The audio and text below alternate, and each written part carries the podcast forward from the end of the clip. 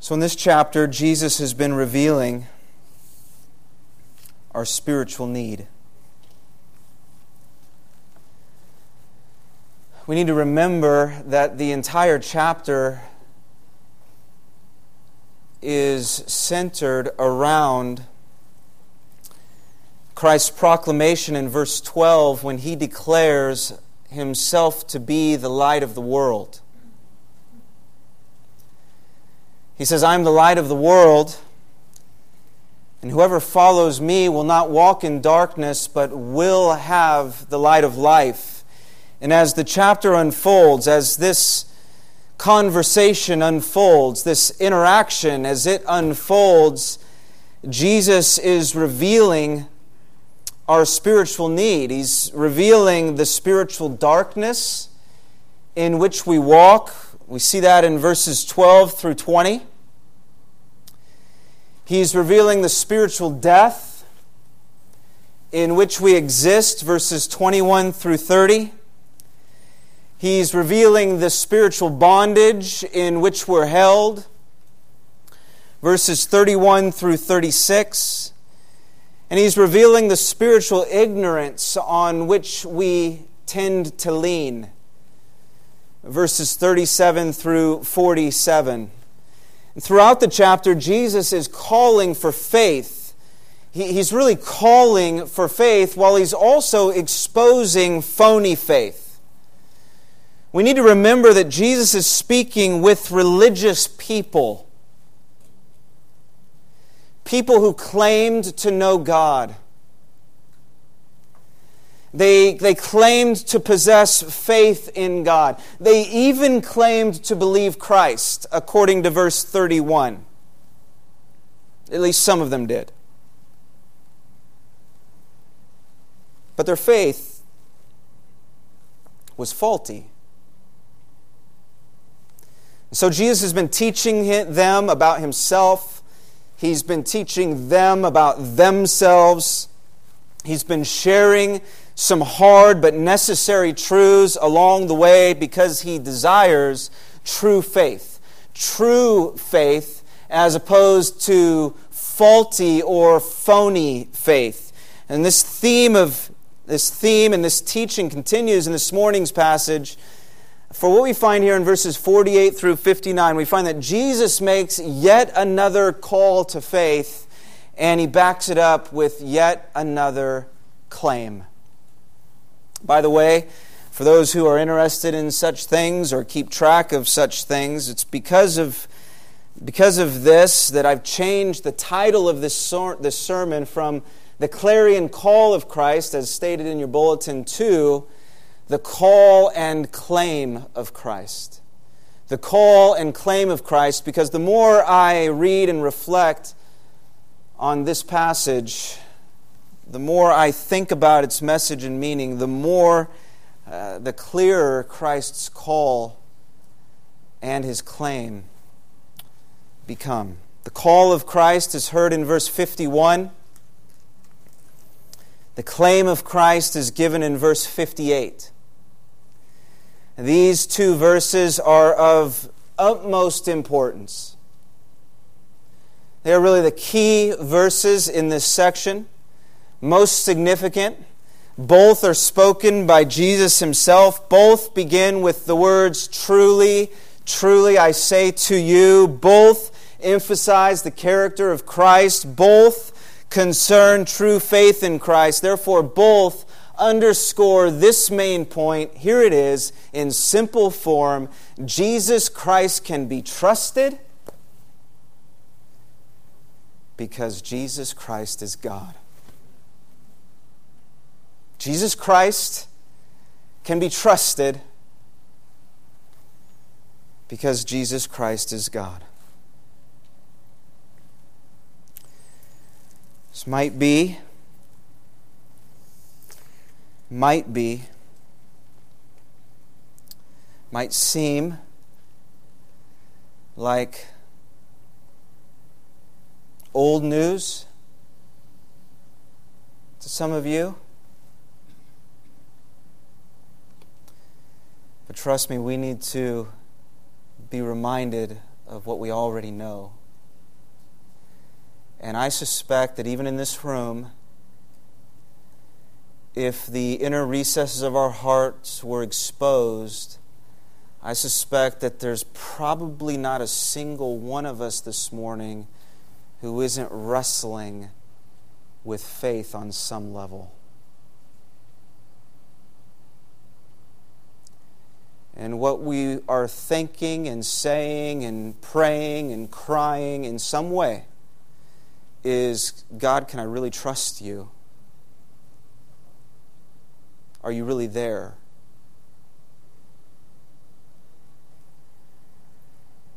Are you really mine? Am I really yours? And I think the Word of God is saying to us this morning that Jesus Christ can be trusted because Jesus Christ is God. And so, whatever it is that's going on in there, I think the Lord is going to take aim at that. And He wants you to trust Him today.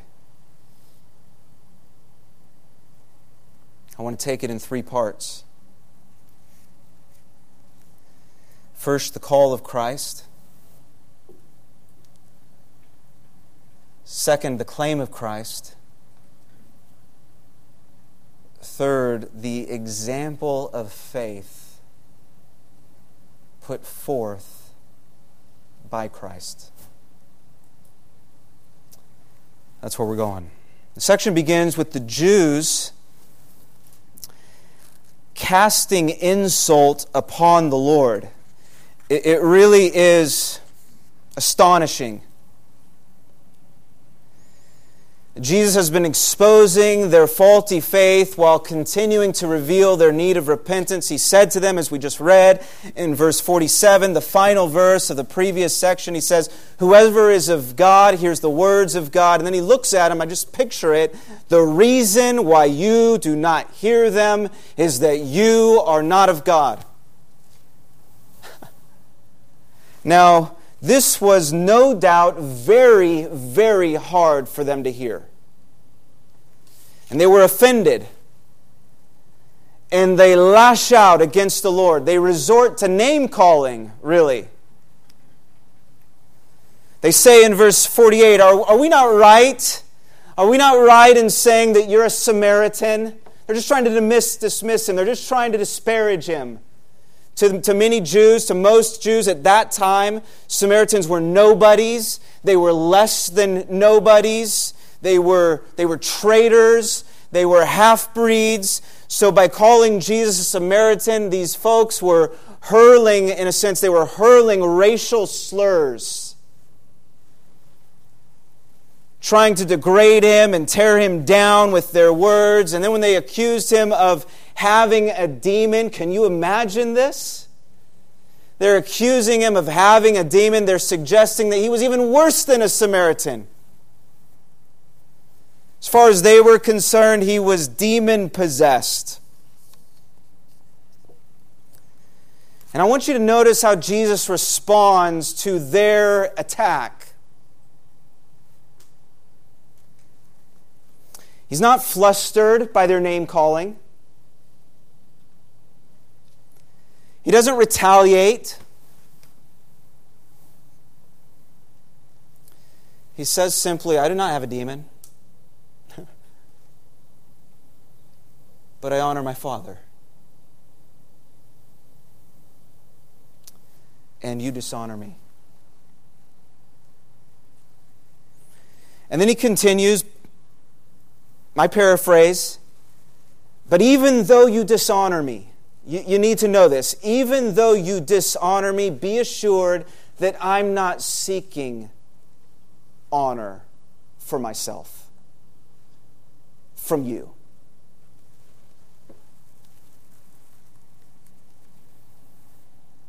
In other words, I don't need your approval to validate who I am or what I'm doing.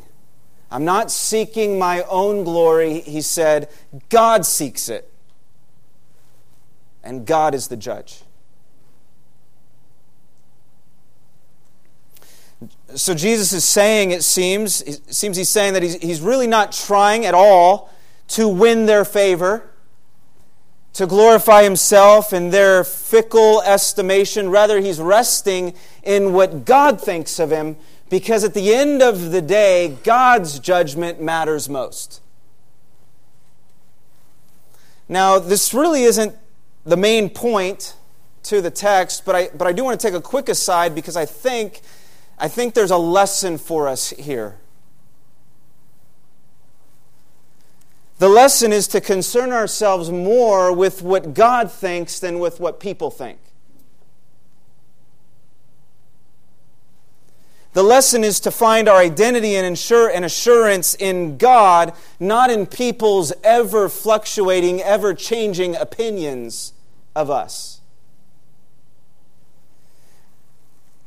It doesn't, it's not that people don't matter. It's not even that their opinions don't matter, not at all. In fact, God often brings people across our path to speak His truth into our lives, but that's the point, right? The point is that it's His truth we seek. So we need to rest in what God thinks of us, as Jesus did, and what God is doing in and through our lives. But, I, but there's another aspect to, the, to this statement, I think, that is more in line with the flow of the text. When Jesus says, There is one who seeks to glorify me, and he is the judge, I think, or at least it seems, that he is making a connection between what we make of Christ and how we're judged before God. For he immediately follows by saying, Truly, truly, I say to you, whoever keeps my word, he will never see death.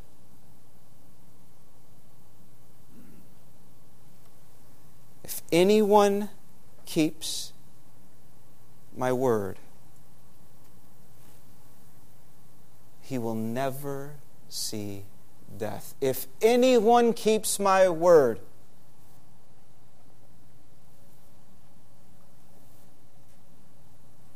I don't know. I mean, I, I picture it as we've tried to put ourselves in this scene. We know there are many people there. And then the crowd appears, especially around verse 31, maybe the crowd appears to thin. And Jesus begins to speak directly to those who are claiming to believe. But I, I suspect there are still listeners, people around the edges who are just still listening in and observing what's happening. And so he says now, he says, If anyone keeps my word, he will never see death. This is the call of Christ. This is Christ's call what does it mean? To see death or to taste death, as it says in verse 52, means to experience death. But people die. Right? People before the time of Christ died. People at the time of Christ died. People since the time of Christ have died. Even Christ himself died before rising again to new life. And yet Jesus says, If anyone keeps my word, he will never see death. So he must be speaking about another kind of death. Indeed, Scripture speaks of two deaths there is physical death that affects us all, and there is eternal death that affects only some. Physical death is temporal, eternal death is obviously eternal. Physical death comes first, unless the Lord returns first. Eternal death comes afterwards, and Jesus is talking about eternal death here, about the second death that is much more consequential than the first. So turn with me to Revelation chapter 20. We'll come back to John 8. Here in Revelation 20, verses 11 through 15, the Apostle John describes this death, this second death, like this. Revelation 20, verse 11 Then I saw a great white throne and him who was seated on it. And from his presence, earth and sky fled away, and no place was found for them. And I saw the dead, great and small, standing before the throne, and books were opened. Then another book was opened, which is the book of life. And the dead were judged by what was written in the books according to what they had done. And the sea gave up the dead who were in it. Death and Hades gave up the dead who were in them, and they were judged, each one of them according to what they had done. And death and Hades were thrown into the lake of fire.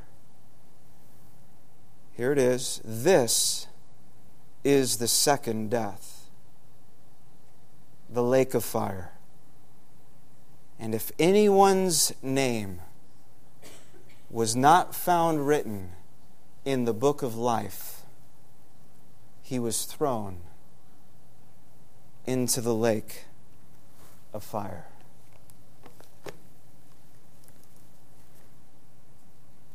So, John saw a vision of the future when all humanity will stand before God and each person will be judged by God and each fate will be determined. Some will be spared eternal death by the love and grace and mercy of God, but some will not be spared. And the deciding factor between who will and will not experience the second death is whether or not their names are written in the book of life. And that which determines whether or not our names are written in the book of life, listen, it's going to bring us back to John 8. That which determines whether or not our names are written in the book of life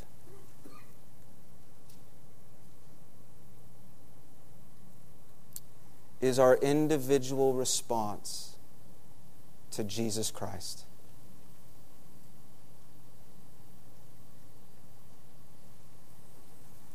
That's what Jesus is saying here in John 8 51.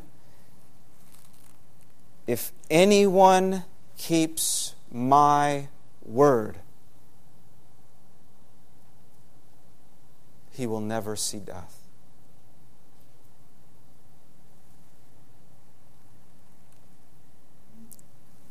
And so the question for each of us, for each of us, is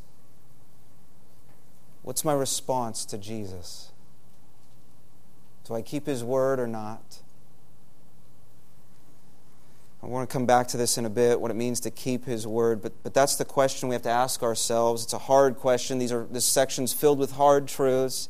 A question that causes us to take inventory of our individual response to Christ.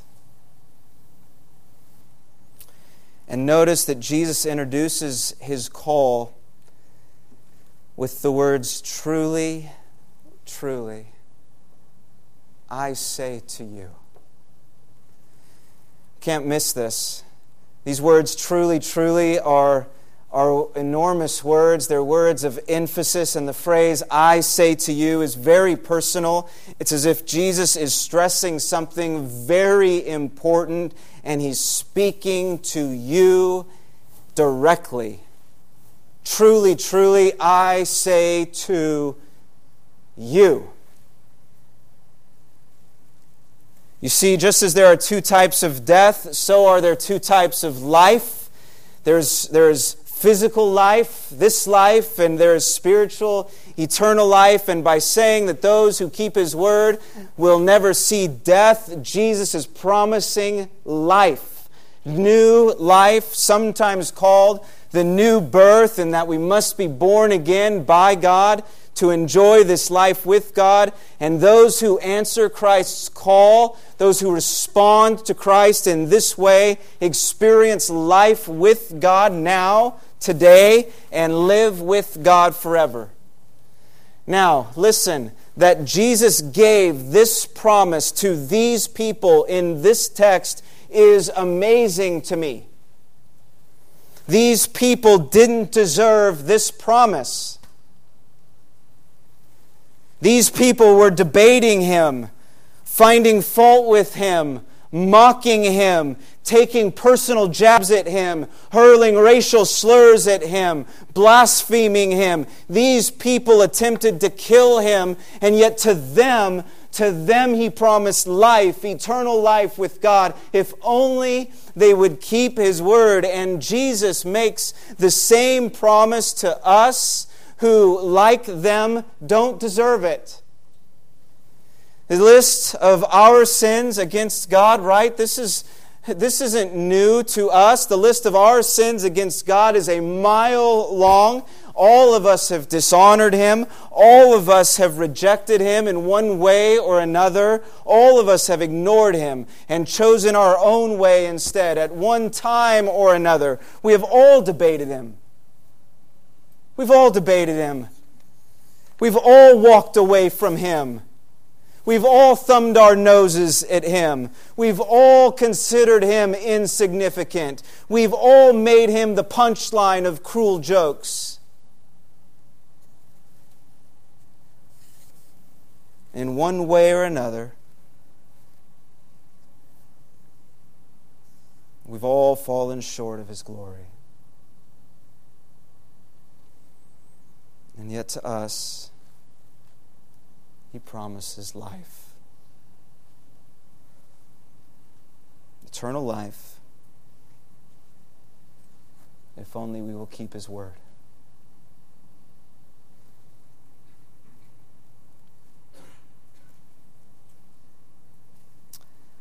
I pray,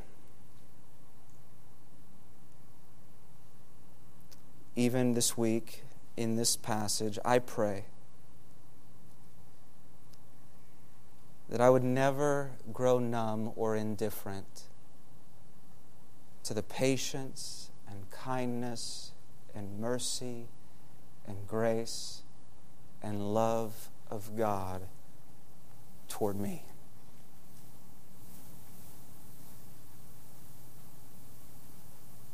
I don't deserve it.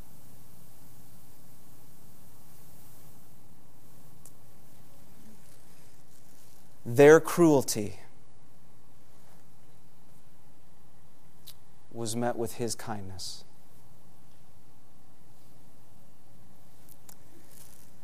To inspire repentance and to bring us into relationship with himself.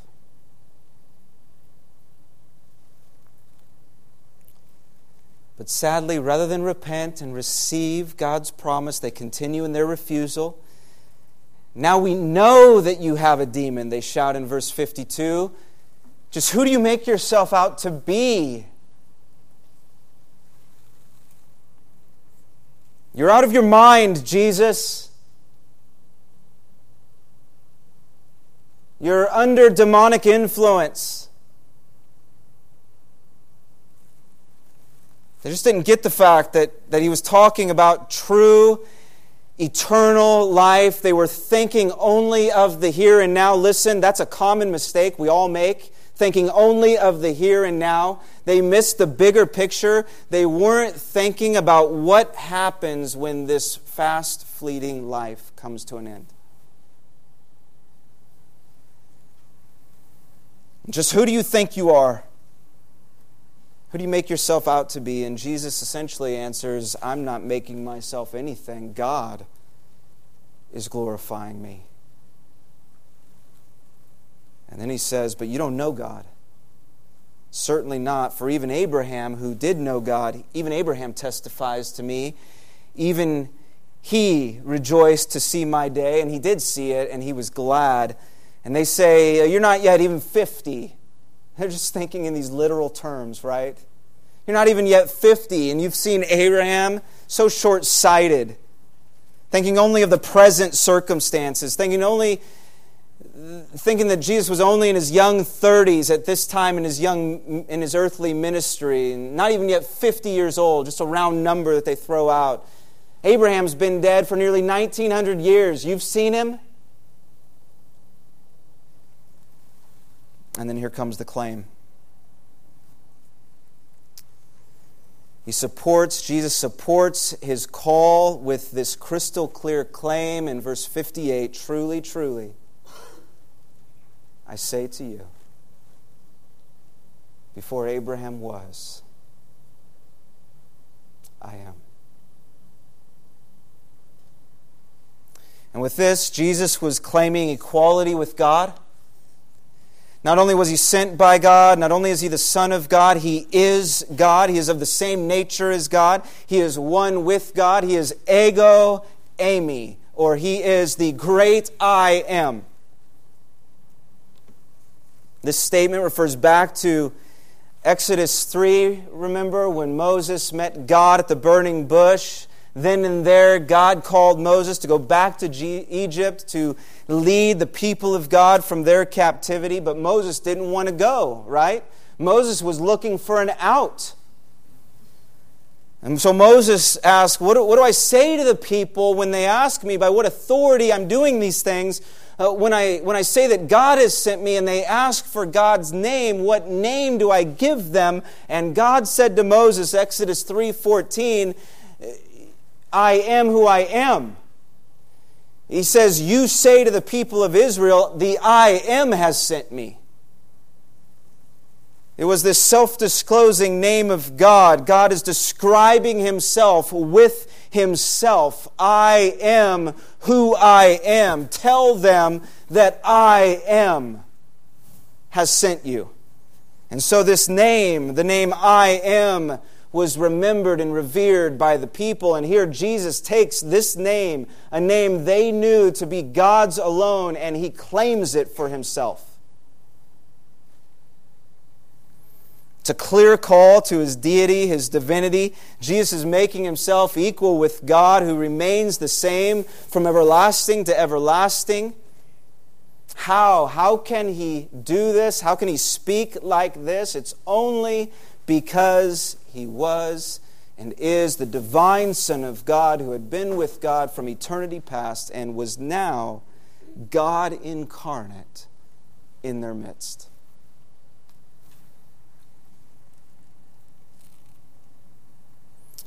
And the downward spiral continues. This infuriates them. The chapter ends with them picking up stones to kill Christ, unsuccessfully, of course. His time had not yet come. But here we see something about the human heart. Confronted in their sin and faced with the reality of spiritual death and their need of new life, they didn't repent, but remained obstinate in their response to Jesus. Maybe Maybe they were trying to uphold the Levitical law, accusing Christ of blasphemy, or maybe maybe they just wanted a Messiah of their own making, to their own liking. And Jesus just didn't quite fit into their box. Either way, it goes to show the deceitfulness of sin. Listen, especially sin cloaked in religious garb and the hardness of the human heart. How foolish, how sad, how tragic, really, to claim faith in God while rejecting the Son of God.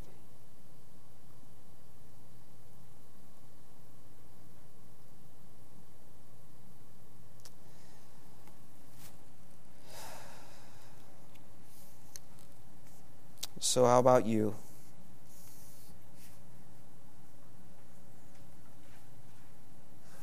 Do you respond as they did? in your heart, pushing him away, willing to believe to a point, but not at all willing to surrender.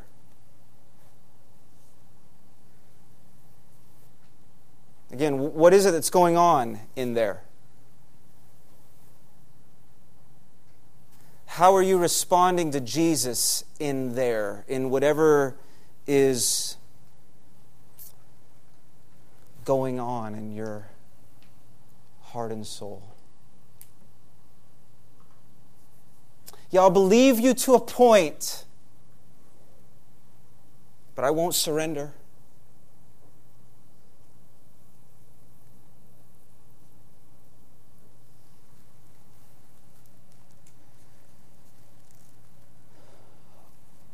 Will you take him at his word and live?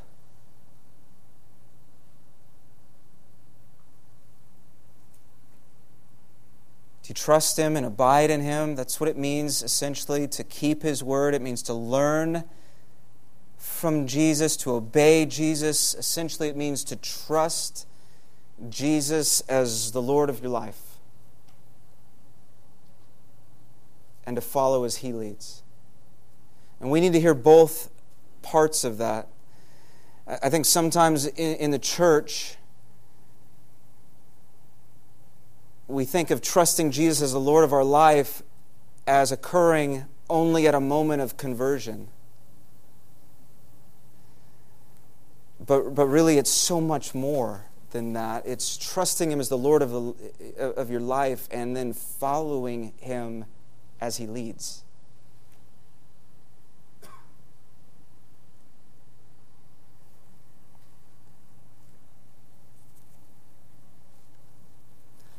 I want to close. We've considered the call of Christ, the, the, the, claim of Christ. I want to close quickly by the example of faith put forth by Christ. Verse 56, Jesus said, Abraham rejoiced that he would see my day. He saw it and it was glad. Jesus uses Abraham as an example for us, as an example of true faith. Faith that keeps God's word, faith that trusts God, faith that looks to Christ. God had promised Abraham that through his offspring all the nations of the earth would be blessed. Abraham's son Isaac was the child of promise from whose line the blessing would come. We read this in Genesis 17. Isaac is born in Genesis 21. And then in Genesis 22, Abraham is put to the ultimate test of faith when he is told to offer Isaac in sacrifice to God. I cannot even imagine. And yet Abraham obeys the Lord, takes Isaac to Mount Moriah, builds an altar, and binds his son. He lifts his hand, and with knife in hand, he prepares to make the ultimate sacrifice when God suddenly stays his hand. God provides a substitute for Isaac and Abraham a ram caught in the thicket Abraham, right? He's just relieved beyond belief. He is overjoyed. He releases Isaac and takes the ram and offers the ram instead. And then he called the name of that place, the Lord will provide.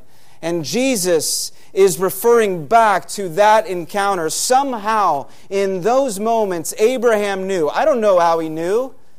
I can't fully explain it, but somehow in those moments, Abraham knew in ways we cannot fully explain. Abraham somehow saw in the far distance another child, a redeemer, whose advent would indeed bless all the nations from his own line. Nearly 2,000 years later, the Lord provided another substitute on that same mount he too was a child of promise, the promised Messiah, the Savior, the Son of God. He was the Lamb of God who, unlike Isaac, was not spared, but slain. In the ultimate demonstration of God's love, the sinless one died for sinners in need of rescue from death. And somehow, with the eyes of faith, Abraham saw the day of Christ and rejoiced. He saw it in the substitutionary sacrifice he and, I, he and Isaac experienced on that mount. A sacrifice that, that pointed to another far greater substitute. And Jesus now presents Abraham as an example of true faith. Essentially, he's saying that's what faith looks like. It's faith that obeys the Lord. It's faith that trusts the Lord. It's faith that looks to the Lord. It's faith that brings life in the Lord.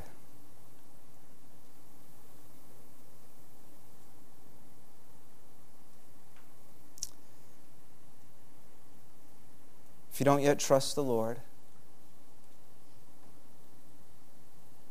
or entrust yourself to the Lord, you can today.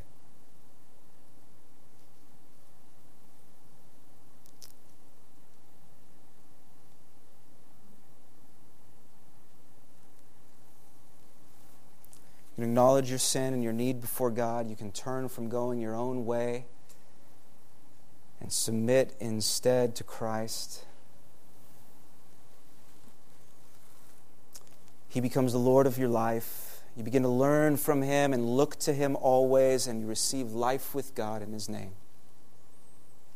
And for those of us who've already, who already trust the Lord, keep trusting. Keep trusting. Faith doesn't end at conversion. It's not only saving faith, but sanctifying faith. So trust Him in your youth, young people. Trust Him in middle age. Trust Him in older age. Trust Him with your dreams and with the desires of your heart. Trust Him with your anxieties, the things that vex you, maybe even this morning.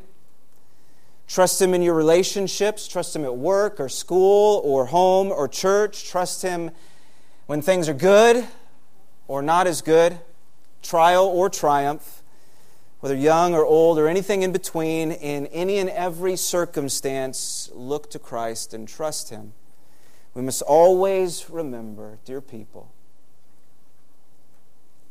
that Jesus Christ can be trusted because Jesus Christ is God. Amen.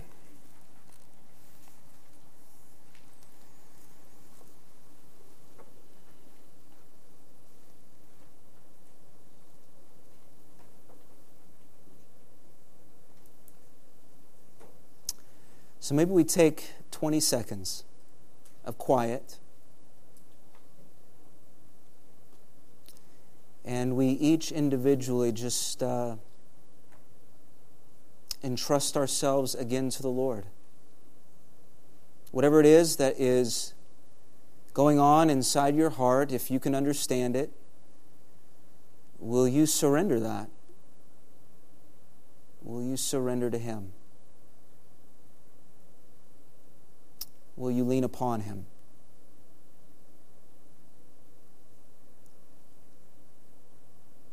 Uh, will you surrender your very self? The totality of your life. It's one thing to surrender our concern, but will you surrender yourself as well as your concern?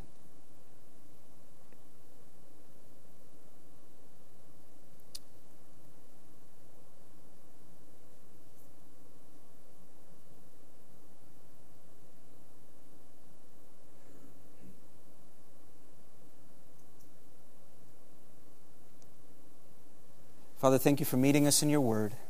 Continue to impress its truth, your truth, upon our hearts. And make us people of faith. For Jesus' sake, amen.